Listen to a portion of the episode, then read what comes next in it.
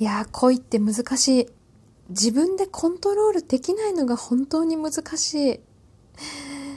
なんか何とも思ってなかった相手、むしろお前とは絶対に恋なんかしないというより恋愛対象にすらならないとか思っていたのにさ、何かをきっかけでさ、あれ？この人ちょっといい人かも。あれ？この人こういうところもあるんだ。あれ？気がついたらちょっと好きかもみたいになってるこの感じ。なんだろうどういう気持ちの変化なんだろう？自分でも理解ができません。ね、喫茶店とかに入ってさ、その人がコーヒーを飲むとするじゃないですか。その時に小指が立っててね、今までだったら何とも思ってなかったその小指、むしろちょっとイライラしてたかもっていうその小指に対して、好きになった瞬間、その小指ですら、なんか愛おしく思えるあの現象って何なんでしょうね。本当恋愛って厄介だし、難しいけど、一番原動力になる気がします。ということで、そろそろ行ってみましょう。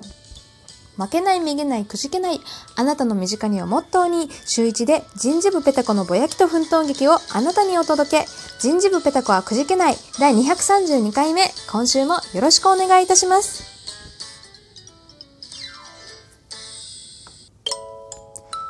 ペタコの恋愛相談室ということで、えっ、ー、と、徐々に徐々に恒例になってきたと思います。自分で言うと恥ずかしいですね。えー、ペタコの恋愛相談室、今週もお便りいただいてますので、えー、ご紹介したいと思います。ペタコネーム、えっ、ー、と、ランさんで合ってますかね。ちょっと漢字が弱いもので、ランさんかな。えありがとうございます。えペタコさん、はじめまして、こんにちは。こんにちは。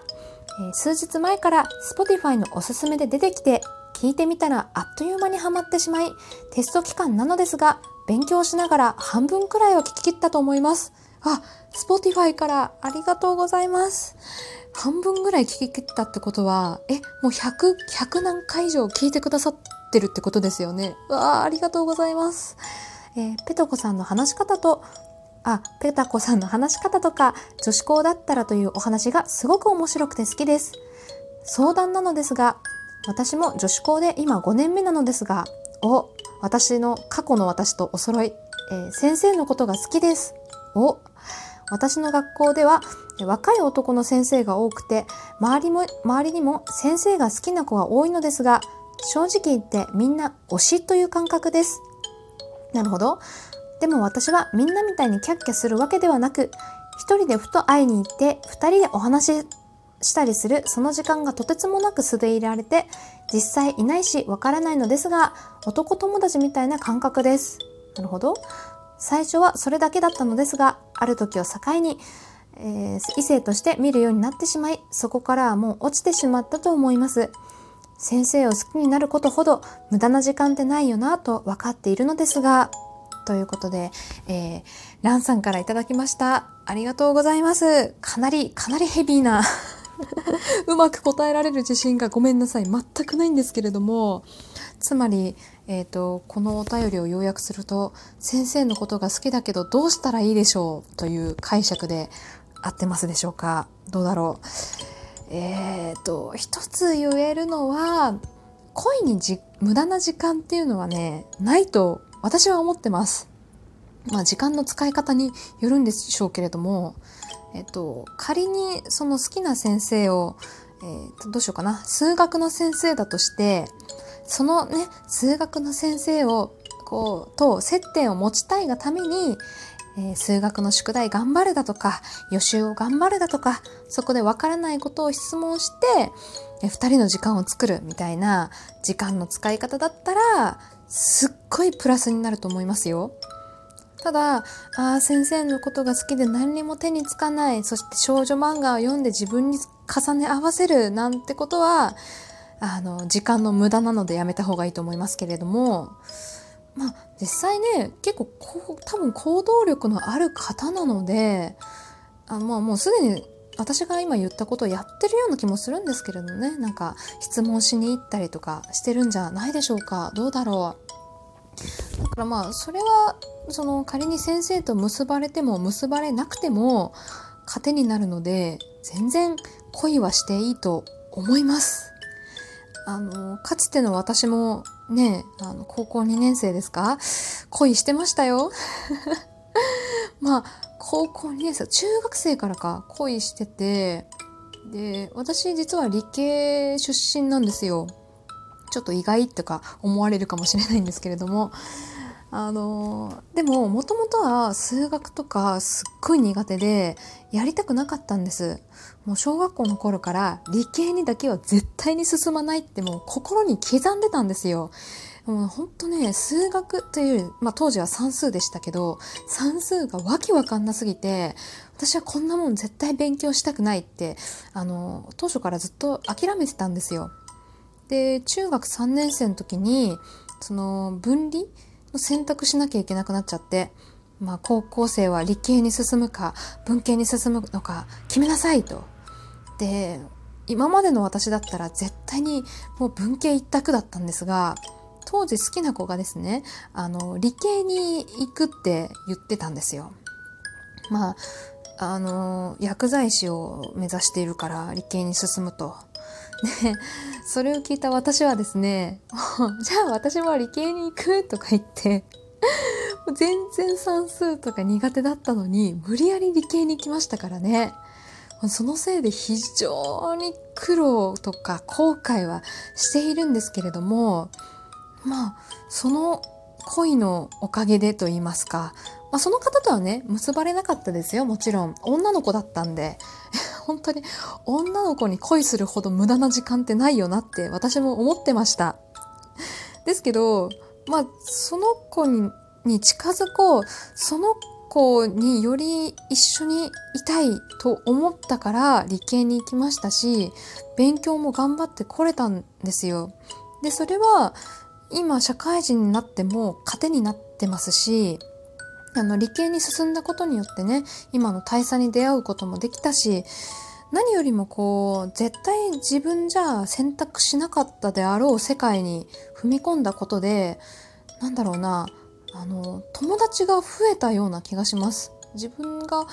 こう考えている遥か先を予想してくれる友達とかが多くて、なんかね、人生が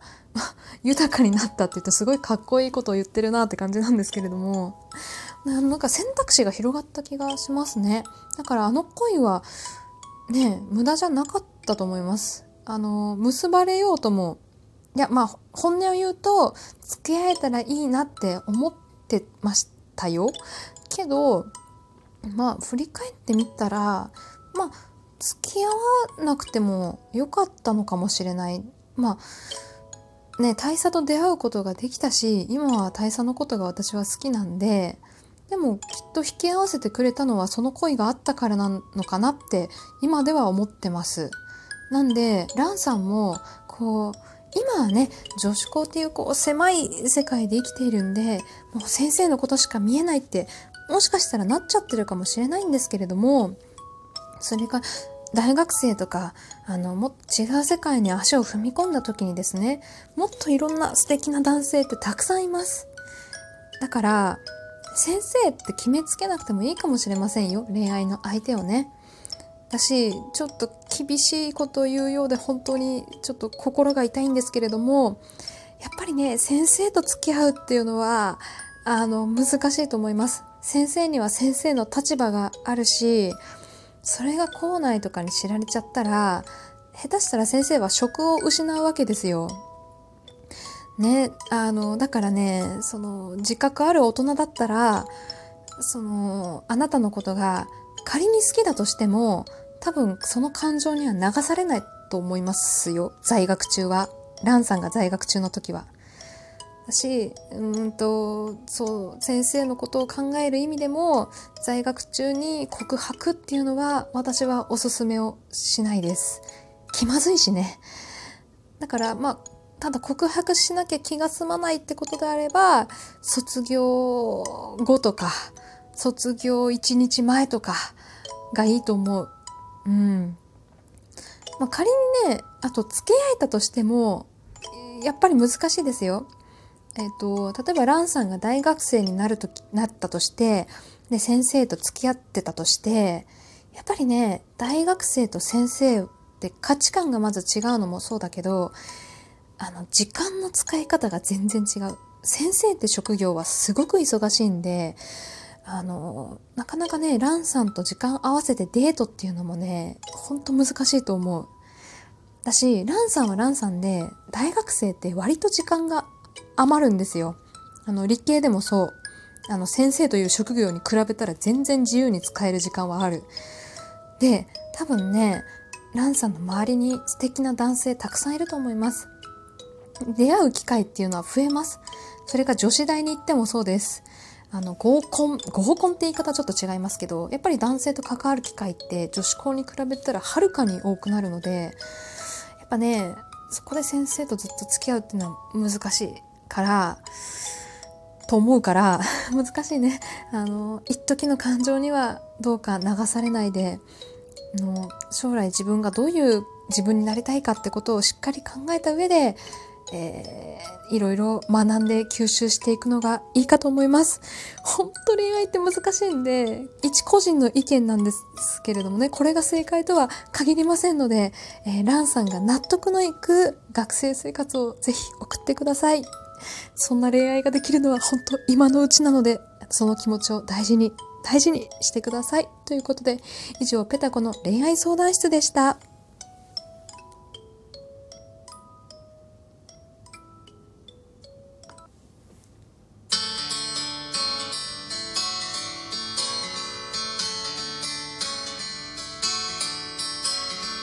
はい、ということで、人事部ペタコはくじけない。今週はいかがだったでしょうか？全然相談に乗れなかったなという思いが強いので、もしこれをね、聞いている皆様で何かいい方法があるよとか、え、私も実はこうなんだけどというご意見がありましたら教えていただければ幸いです。ということで以上、不思議なペタコでした。じゃあね